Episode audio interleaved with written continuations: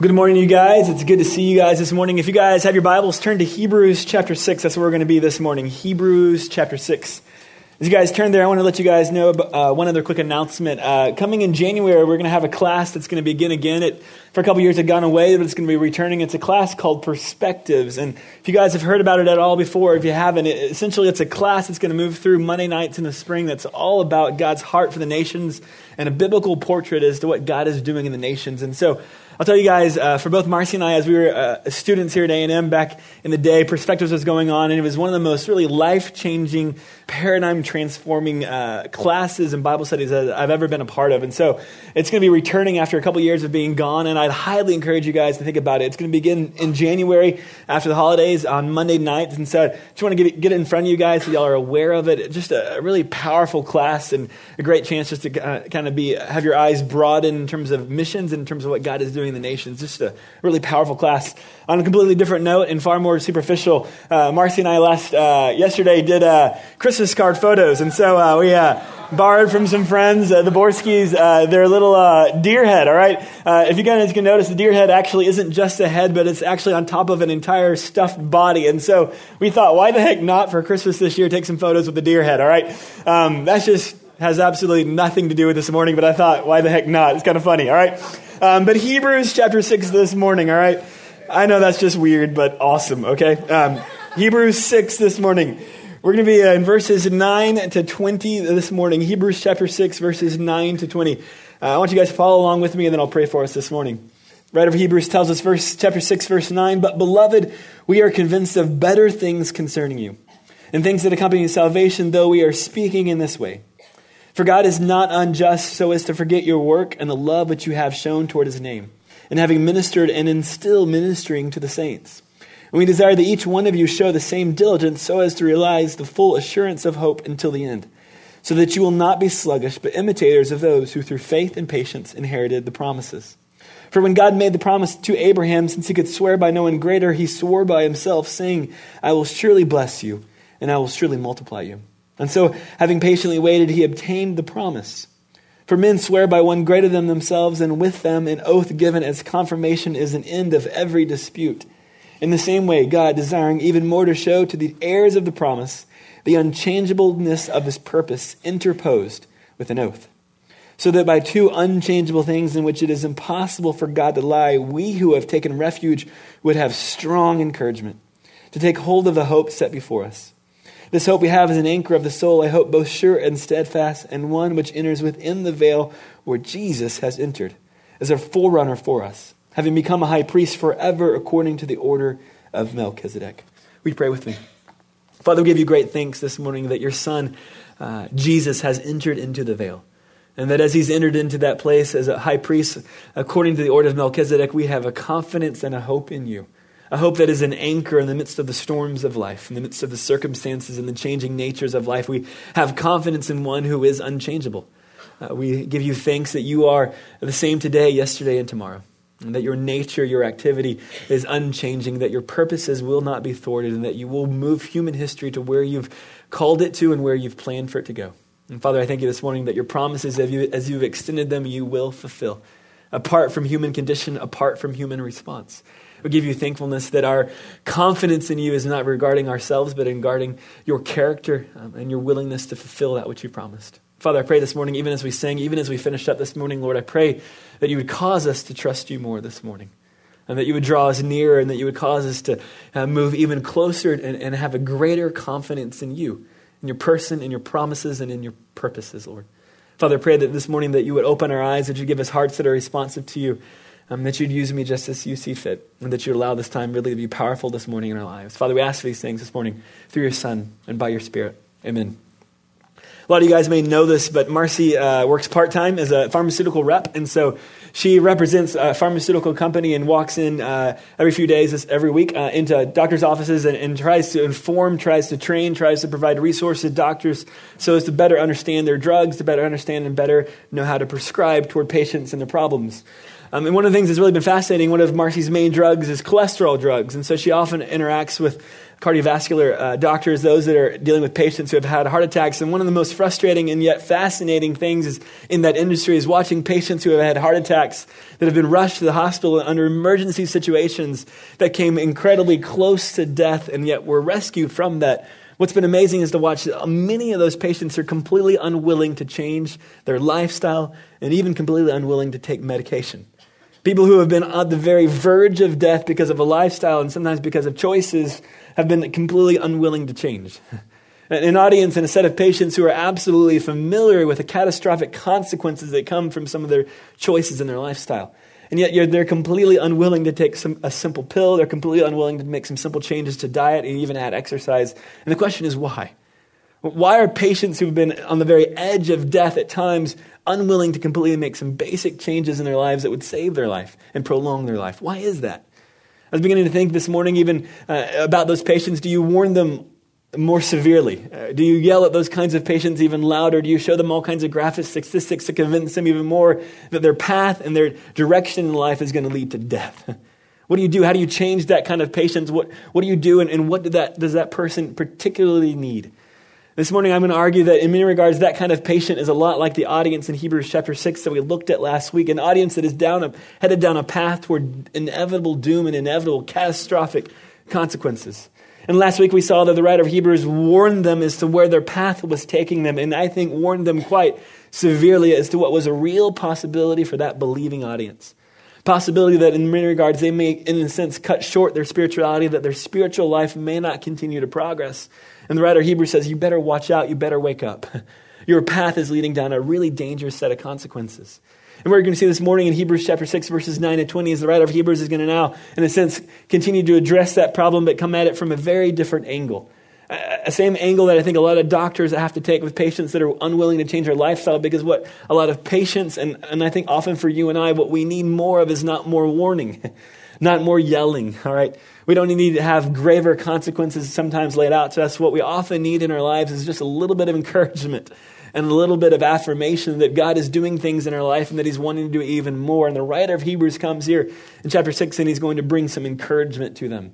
That on the heels of an incredibly drastic warning that we looked at last week, I don't really have time to back, uh, uh, unpack again this morning. I encourage you guys to look back last week at a really a, a, challenging passage you can get by podcast in which the writer of Hebrews really warned his audience that if they continued down a path that they were on, in some regards, God might not continue to allow them to mature spiritually in their life. And if that was the case, what would happen is that their significance of their life would be wasted. The quality of their life would be destroyed, and in some cases, the duration of their life could be cut short. And so, what the writer of Hebrews is going to do after last week bringing incredible warning to them, he's going to circle back around and provide them some encouragement. And he's going to help, in a sense, I think, lift their confidence and help build their encouragement because really what they needed was not someone yelling even louder at them, but really what they needed was someone to come alongside and bring some encouragement. And I think for a lot of us who maybe we're wrestling and struggling with sin, and we think, man, I know the consequences of these decisions, but I really, what I need to really break out of that is some encouragement and confidence that I can. Maybe some of you guys, in many regards, are just kind of curious about spirituality, curious about the Bible, curious about Jesus. And the question that we're going to hit this morning is what does confidence in Jesus look like?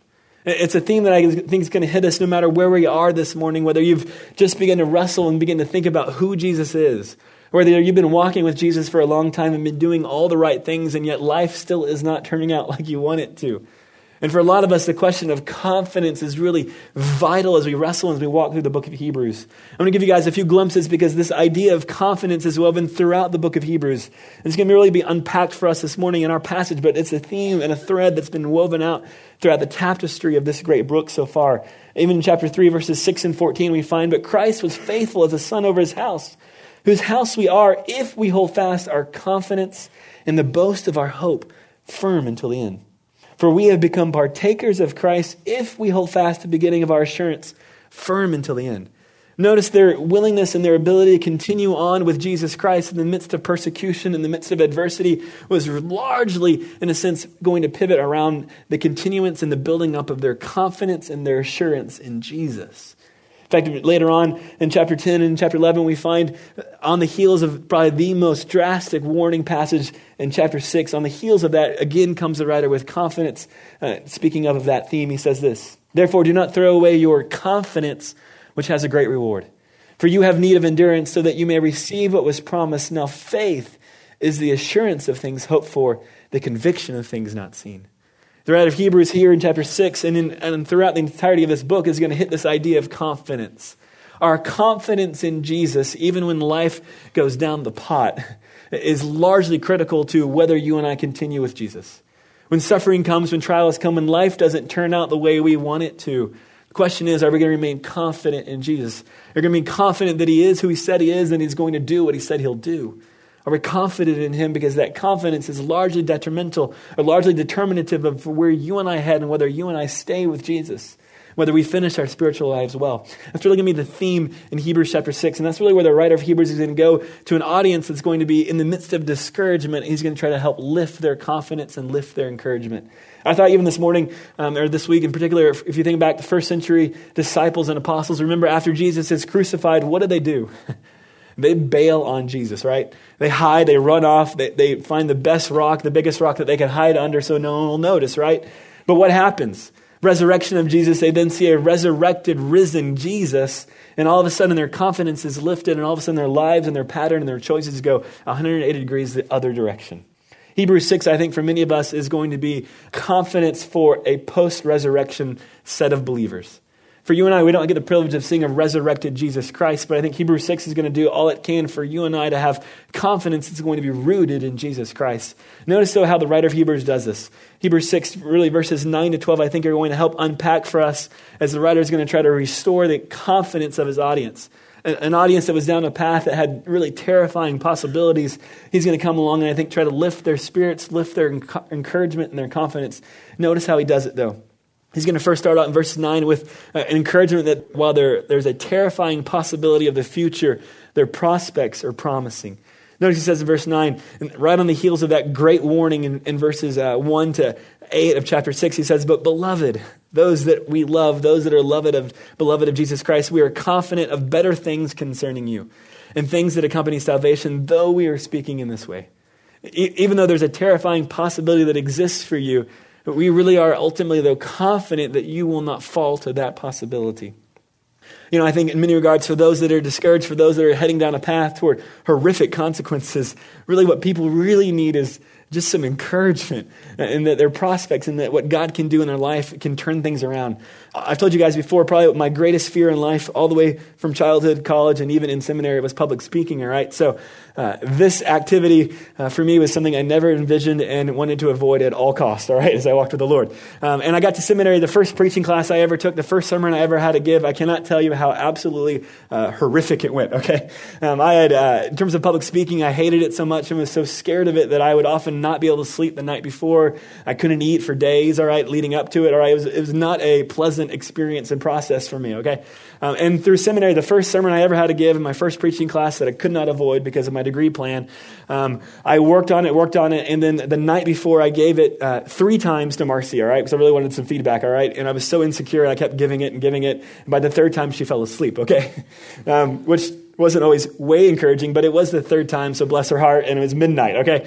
Uh, second of all, that next morning I get up, and in seminary you have about 12 students, and then behind those students is a glass wall, all right? There's a video camera on the one side as you're giving a talk, and there's a professor to the right of the video camera who is recording audibly criticisms on top of your video recording, all right? And he's taking notes, critiquing everything you're doing, all right? And you can't hear him, or you can see him, though. And so as I'm giving this talk, he's critiquing, and he's saying a lot, and he's writing a lot, and it's not going well, all right? Um, and as uh, me and two other students who gave a talk that morning, and then afterwards, what they typically did in classes, we all kind of got together and encouraged each other and criticized each other and gave each other some helpful feedback. What happened to me, though, is I sat down I thought, man, that was horrible but at least I'm done, right? Um, and so at least no matter what they say about me, at least I don't have to do this again and I'm done. Um, unfortunately, we talked to the other two guys, and then my professor asked me to get back up and start my talk again from the beginning, all right? Um, and to make a long story short, he started and restarted, started, stopped me, and restarted me 10 different times, all right? Um, because I had issues with my hands, I had issues with my voice, I had all kinds of problems, all right? And he wanted me to work on those in front of every single person, all right?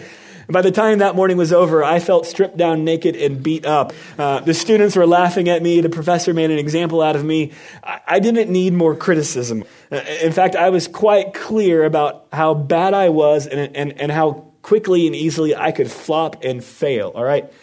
And so, as I kind of moved on from there, really what I needed to move on from that was not more criticism and more constructive feedback, right? Really, what I needed was someone to come along and say, you know, I've seen God doing some things in your life, and I'm confident that He's going to continue to do some things as you move forward. In fact, the guy who had discipled me throughout college actually was that person. He said, Hey, I don't care what happened in your class. I've seen God working in your life, and I'm confident of what God's going to be doing in your life, and so keep pressing forward. For me to press forward, I didn't need more criticism. I didn't need the consequences of, of continuing on to be made more grave for me. What I needed to have was just someone who believed in me, all right? And I had that. And I think what the writer of Hebrews is going to do for his audience is be that person for them, and he's going to say, hey, I believe in you in light of a, a, a, reality that is possible and terrifying, I don't think that's going to come true for you guys. I'm confident because I've seen God moving in your past. In fact, that's what you're going to see in verse 10. He's going to say, I'm not confident because of some fluffy feel good thing, but I've seen God moving in your life in verse 10. And he says this For God is not so unjust so as to forget your work and the love which you have shown toward his name and having ministered and still ministering to the saints. Notice what he says. He says, Hey, I'm confident in you because I've seen God doing something in you in your past. God has been working and He's going to continue to work. In fact, not only has He worked and produced fruit in your life, but that fruit God is not going to forget and He's going to reward you for it. And so continue to press on, even in the midst of the pressure and in the midst of the adversity that you're facing, even though you're doing all the right things and yet life is not turning out the right way. Continue to press forward because God is doing something in you and He's going to continue to do that. In fact, he says next on, he's going to say the other reason why he's so confident is that to avoid the situation, to avoid the consequences, there's a really simple solution. It's not just that their prospects are promising, it's not just that they have a lot of former feats, but the solution to avoid the situation in the future is incredibly simple. Notice what he says in verse uh, 11 and 12. He says, And we desire that each one of you show the same diligence so as to realize the full assurance of hope until the end, so that you will not be sluggish, but imitators of those who through faith and patience inherit the promises. What was the simple solution? What did he want them to do? Ultimately, all he wanted them to do was just try to work a little harder and try to wait a little longer. Ultimately, he says, hey, don't be lazy. And don't think that God is going to do everything immediately in your life, but continue to pull closer to Him, continue to work at your spiritual life, and continue to wait on Him. If you'll work hard and if you'll wait on Him, then you can avoid the consequences that we talked about in the previous week, he says. Ultimately, the solution was really, really simple. One of my favorite comedians uh, has a bit on. He talks about the crime of uh, loitering. He goes, I don't understand why that is a crime. It's one of the most ridiculous crimes around, all right? Any crime that you can remedy with, hey, why don't you just move along? Probably isn't that big of a crime, right? Uh, and, and he contrasts that with manslaughter, all right? When you slaughter a man, all right? That is a serious crime, all right, compared to loitering, right? Anything that you can remedy with a simple solution really isn't that big of a problem, and it's a problem that surely can be avoided. And so the writer of Hebrews says, hey, in the midst of what's a terrifying possibility in the future, the solution is really simple. I want you guys just to try to work hard, continue to put effort into your spiritual life, continue to be disciplined. Don't be lazy and try to wait on God. He's going to move and He's going to work, but it may not be on your timing. He says, hey, wait. The problem, though, for those who lack encouragement and for those who lack confidence in God, it's really hard to continue to work at their spiritual life and it's really hard to continue to wait on Him, right? If, if you're struggling in your confidence in God, it's at times really, really hard to wait on Him that He's going to move because you lack confidence that He's going to do what He said He's going to do. So, what the writer of Hebrews says next, he's going to provide them an award, a reward that, that will motivate them to continue to work hard and will motivate them to continue to wait. Notice he says at the end of 12 that you should not be sluggish, but imitators of those who through faith and patience inherit the promises. If you will be faithful and if you will have patience, you will inherit the promises. And he's going to immediately move to an example of one who had faith and who had patience and who inherited the promises, and that's Abram. As their confidence is restored, what he's going to want to do for them is remodel it after someone else. So notice what he says, verses 13 to 15. He says, For when God made the promise to Abraham, since he could swear by no one greater, he swore by himself, saying, I will surely bless you and I will surely multiply you. And so, having patiently waited, he obtained the promise. Notice Abraham's going to be the model for their confidence to be patterned after. Here's what he wants them to do. He wants them to model uh, the lifestyle of Abram. I, I love that he's going to run to Abraham here because Abraham's example in the narrative story of Abraham in Genesis 12 to Genesis 22 is so classically rich. You see some of the most amazing moments in Abraham's life, but you also see him flame out and bottom out and fail really badly. And so it makes a narrative story or a storyline of an individual that I, hey, I can really identify with. Abraham, God's going to come to Abraham in Genesis 11 and 12, and he's going to say, Hey, I want you to leave your country and your family and your relatives because I want to do something in your life that you will not imagine. In fact, we find in Hebrews 11, the writer picks this up and he says in chapter 11, verse 8, By faith, Abraham, when he was called, he obeyed by going out to a place which he was to receive for an inheritance, and he went out not knowing where he was going. God said, Hey, I want you to leave your country, and I want you to leave your family, and I want you just to take off. He had no idea where he was going, and he had no idea what God ultimately and fully wanted to do with him, but he just called him and said, I want you to leave. The thing I love, though, as the writer of Hebrews praises Abraham here in uh, Hebrews 11, it, it's classic because the first time God comes and calls Abraham, he doesn't respond in obedience. He doesn't completely leave. He leaves for a little while, but then he settles and he does not continue to travel. And in fact, he does not leave his family at all. He stays with his family. He, he doesn't absolutely correctly and fully obey God at all. In fact, he doesn't trust God fully at all. God's going to have to come a second time, and then he's going to come, and then Abraham will more fully obey. And so, even for Abraham, what we're going to see in the storyline of Genesis is that Abraham's confidence as he began was incredibly weak. Abraham's confidence in who God was and what God would do, and whether Abraham believed that, was growing as you move through the story of Abraham. Abraham's going to have some great moments. In Genesis 12, he's going to get the promises of God. God says, Hey, I want to give you a land. I want to give you a ton of descendants. I want to make a nation out of you, and I want to bless your name and make you great. And God promises this nobody out of nowhere, and he promises him everything. And he's going to give him everything and make everything, a whole nation out of him that's going to bless the entirety of the nations and the world. In fact, missions really begins Genesis 12, verse 3. God's going to use Abraham to bless the nations because what God is wanting to do is move through the entirety of the world and establish his kingdom and establish his name and his glory amongst all of the nations. And he starts that with Abraham. And though, as you get in Abraham, Genesis 12, God promises, hey, I want to give you all kinds of descendants. I want to do all kinds of things in you. But immediately after that, a famine hits. And guess what Abraham does? He freaks out, all right? He goes down to Egypt, and if you guys know the story in Genesis 12, uh, even though God has said, I'm going to make a, your name great, I'm going to make a nation out of you, I'm going to use you to bless all the families of the earth, he gets into his first little pot of hot water, and he just folds his cards, and he backs out, and he doesn't trust God. In fact, he sells out his wife. He says that my wife is my sister, because if they think she's my wife, they'll kill me. So he just bails on his wife, and he bails on God, all right? Uh, immediately after that, though, he has a great moment. He destroys a, a, whole bunch of kings, and then God reaffirms yet again to him, hey, you dummy, I'm going to do a lot of things through you. Hang with me. Uh, and then a chapter later, guess what happens? The dummy then falls short yet again, and, and he doesn't have a kid yet. And guess what? He takes a female slave in his house in order to have a kid, thinking that's what God wants to do, which we find out later. No, no, no, that's not what God wants to do. That's taking a shortcut on God's promises and his purposes. And then God comes back to him and affirms to him. God, Abraham has a good moment. He gets circumcised. Circumcision becomes a sign of what God wants to do with the people of Abraham. But then again, later on, right before he gets this son Isaac, he goes back and in Genesis 20, he makes the same mistake that he made in Genesis 12, and he makes Sarah and lies about Sarah, and he says that she's my sister because he wants to survive and he's afraid he's going to die. All right? Throughout the storyline of Abraham, we have a great model of someone that we can identify with. All right? He's got some great moments, he's got some really horrific moments. But as we walk through, we see Abraham does things we would never have imagined. In fact, his final test, his final exam really comes in Genesis 21 22. That the writer of Hebrews picks up in Hebrews 11 as we find that Abraham does things that are unimaginable. All right? He takes off when he has no idea where he's going, and he's going to also offer up his only son. Hebrews 11, we find the writer of Hebrews says, By faith, Abraham, when he was tested, offered up Isaac.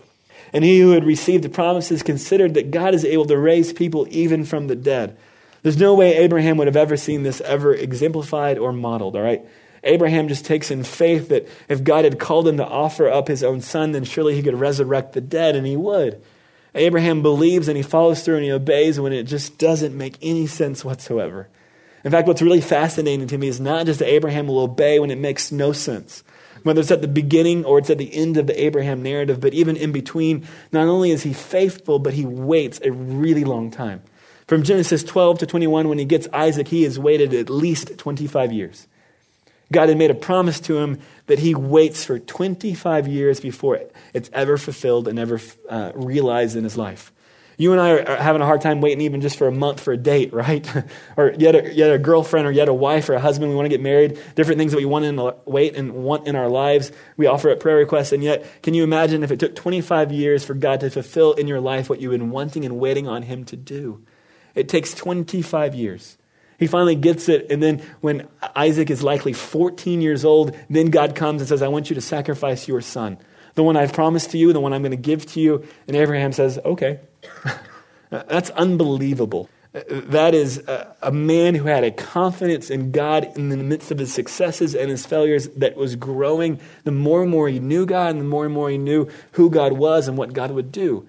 He was so confident in who God was that he was confident that God could do anything on the basis of his nature and his character.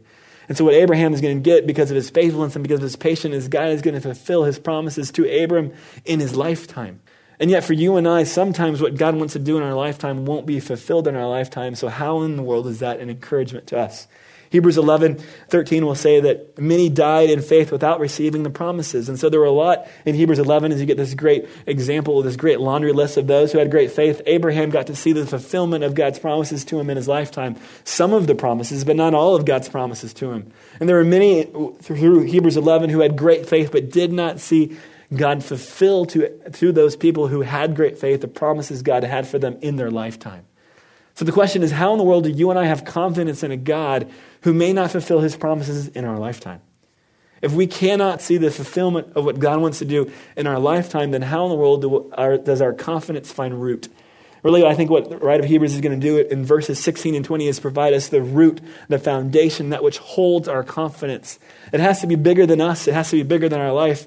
And the writer of Hebrews, I think, is going to unpack that for us in verses 16 and 20. Notice what he says. For men swear by one greater than themselves, and with them an oath given as confirmation is an end of every dispute. He's referring back to what happened in verse 14 when it says that God told Abraham, Surely I will bless you and I will surely multiply you. After God sacrifices Isaac and God uh, provides a lamb in, in Isaac's place, uh, and God sees Abraham's amazing faith, God reaffirms yet again with an oath saying, Hey, I told you what I was going to do. I already made promises to you for us, in a sense, 10 chapters earlier. And because you've had such a great faith, because you've been waiting on me, surely you're going to see my fulfillment of the things I've promised to you. And in fact, in many regards, verses 14 is a big fat, I told you so to Abraham. In the midst of Abraham's weak and woolly and, and uh, times faltering faith, when he finally comes through and he, and he has faith and he has patience, God says, See, I told you I was going to do this. You would just wait on me, and you would just trust me. And as his trust had been building, he got to see that for himself. And so what, what really happens is not only do you get a promise, but you get a confirmation of the promise. And that's what he's going to describe here as he goes on. He says in verse 17, in the same way, God, desiring even more to show to the heirs of the promise the unchangeableness of his purpose, interposed with an oath. You have a promise and you have an oath. You have a promise that I'm going to do something, and you have an oath that says, See, I told you I was going to do it. You idiot, all right? Um, going on. Uh, verse 18, so that by two unchangeable things in which it is impossible for God to lie, we who have taken refuge would have strong encouragement to take hold of the hope set before us. Verse 18, let me read that again. Check this out. Notice this is the point. This is the point for you and I. This is the point for Abraham. That by two unchangeable things in which it is impossible for God to lie, we who have taken refuge would have strong encouragement to take hold of the hope set before us. For this audience, they had all kinds of things happening and swirling around them.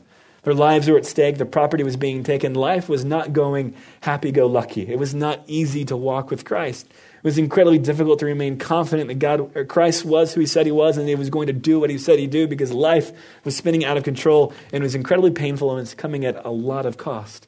So their confidence was being shaken. And he says, Look, hey, here's how you can know you can trust God. Not only does he make promises, but he confirms them with an oath, but even more so, you worship and you know and you trust a God who cannot lie. We worship a God who cannot lie. And I know that seems absolutely basic, and you're going, okay, Trey, I get that. But the reality is that one of the things I want to show you guys this morning is that a lot of people worship a God who's not like that, all right? You and I worship a God who is of a nature, and his nature controls and restrains how he can act. We worship a God we can know because he's revealed himself as he is. And because his nature determines what he does, we always know how he will act. This is always in accordance with his nature. And so even though life is spinning out of control, things are not going as I plan, I begin to wonder, is God good? Because he always acts in accordance with his nature, I can have confidence that he's good. He never acts contrary to his nature, so he cannot make a promise and then lie. Because God is truth, he's light, he is not deceptive, he is always plain, he is always true to what he's communicated. One of the things I want to show you guys, and this is going to be a completely different aside, but it was something that I caught this week at a conference that just fascinated me, all right? Had a speaker who was talking about the nature of God in Islam. And what I want to do for you guys is show you the nature and the activity of God, Allah, in Islam as a comparison point for you and I to have even greater confidence in the God of the Bible and the God that we worship and the God that we're called to trust. Notice what a commentator says regarding Islam and the God of Islam. Can you and I find confidence in Islam? Uh, commentator Al Razi, who is, who is Islamic, writes and says this about their theology of God in Islam. He says, It is possible, according to our religion, that God may send blasphemers to paradise and the righteous and worshippers to eternal life because ownership belongs to Him and no one can stop Him. Within Islam, within their view of God, you have a God who is not constrained in his activity by his nature. You have a God that can choose to do whatever he wants because his defining attribute is his power. It is a God who has a set of attributes that's always contrary at times to one another. So at times he might be merciful, but at times he might be wrathful. And what determines his wrath and his mercy is not his nature or, or a character, but it is his prerogative and his will to do whatever he wants. His, the God of Islam's activity is always determined by his will and not by his nature. The activity of the God of the Bible is, a, is an activity that is always determined by the nature of God, not the will of God. God's will is determined and stems out of his essence and out of his nature. Even more so, let me give you guys another example. And this was fascinating to me. A guy writes Every time the Quran states a definite promise or constant law, it follows it with a statement implying that the divine will, the will of Allah, is free of all limitations and restrictions, even those based on a promise of Allah or law of His. For His will is absolutely beyond any promise or law. So in the Quran, God can come along, Allah can come along and say whatever He wants, but then He can still do whatever He wants. So even though in the Quran, God might extend a promise to you, He is at no liberty and He's not required at all to fulfill that. So you could think you're going to heaven, and in fact, He could send you to hell. Or you could be going to hell, but He could send you to heaven just because He wants to. You have a God in Islam that is not constrained by his nature. Therefore, you have a God that you cannot know, and you have a God you cannot trust. You sure as heck ought to be fearful because you don't know what he's going to do. And yet, for you and I, as a touch point and as a comparison, I think it's really helpful because we worship a God who's not like that. We worship a God who is constrained by his nature in accordance with the ways that he works. If he's made a promise because his character is holy, righteous, and just, and that he cannot lie, therefore you can take his promise to the bank. He will not forsake it, he will always fulfill it, and he will always carry it about, no matter what we often see or often feel or often think about the circumstances of our lives. It is the nature of God that gives us such confidence and such root in the God that we worship and the God that we're called to trust. He always acts in accordance with his nature, and since we can know his nature, we can also know how he's going to act, and therefore we can have confidence in that God. That is a God that you do not see in Islam, and that's a God that you often don't see in a lot of other religions, all right? So, notice what he's going to do next, though. For you and I who don't have necessarily the opportunity to always see the fulfillment of God's promises in our lifetime, how in the world do we root our hope. Notice verses 19 and 20. Speaking of this hope, he says, This hope we have is an anchor of the soul, a hope both sure and steadfast, and one which enters within the veil where Jesus has entered as a forerunner for us, having become a high priest forever according to the order of Melchizedek. Notice, what is our hope attached to? Abraham's hope was attached to a God who had extended promises that he was confident would fulfill those promises. And it was Abraham trying to figure that out in the midst of the narrative from Genesis 12 to 22. There are moments that he trusted God, there are moments that he didn't. But in the midst of his successes, in the midst of his failures, his confidence in God and how God would act and how God would move and who God was was growing. But for you and I, where is our confidence rooted and attached to? It is primarily attached to Jesus Christ, which is why he says that Jesus, in a sense, is our anchor of the soul, our hope that is both sure and steadfast, because Jesus has entered into the heavenlies. He died and resurrected, therefore he sits, as we looked at throughout the book of Hebrews, at the right hand of God. We worship one who is crucified and yet resurrected. We worship one who is absent yet will return. Why? Because he told us he would. We, uh, we worship one who, who died, but he said, If you will trust me, you will not die, you will not perish, but you will have eternal life. Why? Not because I'll ever see that in my lifetime until I die, But in death, I have confidence that it won't hold me because I saw one who was not held by it. Abraham believed that God could resurrect the dead, and yet we see it in Jesus, the first fruits of the resurrection, one who died and yet was resurrected. And because of that, completely reoriented the first century disciples. And men who were hiding out, but men who would then charge headlong into martyrdom, headlong into proclamation about this Jesus Christ, because he was crucified and resurrected. You know, I was thinking this week, you know, that in many cases, you, as you hear stories of those who've been taken hostage, you hear stories of those who are suffering immensely in a prison cell or in a hostage situation or because of some of criminal activity. What, one of the threads you often hear in those people is that their confidence to endure that was rooted in reunion of those that they loved. It was a reunion with one who they loved, one, a child, a spouse, a parent that enabled them to endure. And I think for the first century church, it was their confidence in a reunion with Jesus Christ that allowed them to endure even to the point of martyrdom. All right, in fact, you're going to find this imagery of, of the anchor really throughout the first century church. This is a picture of uh, one of the tombs in the Roman uh, catacombs where a lot of the first century Christians in Rome died, many who were martyred for their faith, and they were buried in this place in hiding. And if you can see it, can, it's kind of barely on, on the left of the inscriptions, you see what looks like an anchor. Interesting enough, at the top of the picture of that anchor is also a line going across. And what these people were doing, not just with the fish in the, uh, pictures that were denoting their faith in Christ, but also with the anchor. And then at the top of the anchor, the line going across denote and also to hide the image of the cross a bit. You have the picture of the cross with an anchor, and the idea being, even in death, I have one who has anchored me to life, one who will endure me beyond the grave, and so I have confidence in him. In fact, I think for those who were martyred in their faith, first century church, they weren't just confident in one who would deliver them from the grave, but they were confident in one who would give them not just eternal life, but even reward for their faithfulness and what God could do and what He said He'd do. I, I want to kind of wrap up this morning. I want to ask you just a simple question this morning, and that's how confident are you this morning in Jesus Christ? How confident are you this morning in Jesus Christ? For some of y'all, you may not know and you may not even have a relationship at all with Jesus Christ. And so, of course, you're not that confident in Him. You're just checking Him out, kicking the tires, maybe, right? Uh, I, I, want to encourage you guys as you, as you wrestle with Him, uh, you've got to let the Scripture speak for what it says who He is and what it says that He did. You've got to take Him in His miracles and you've got to take Him in His teaching. You've got to take him in his uh, teaching and you've got to take him in his ministry. You've got to take him all and swallow him whole, just as the scriptures proclaim him.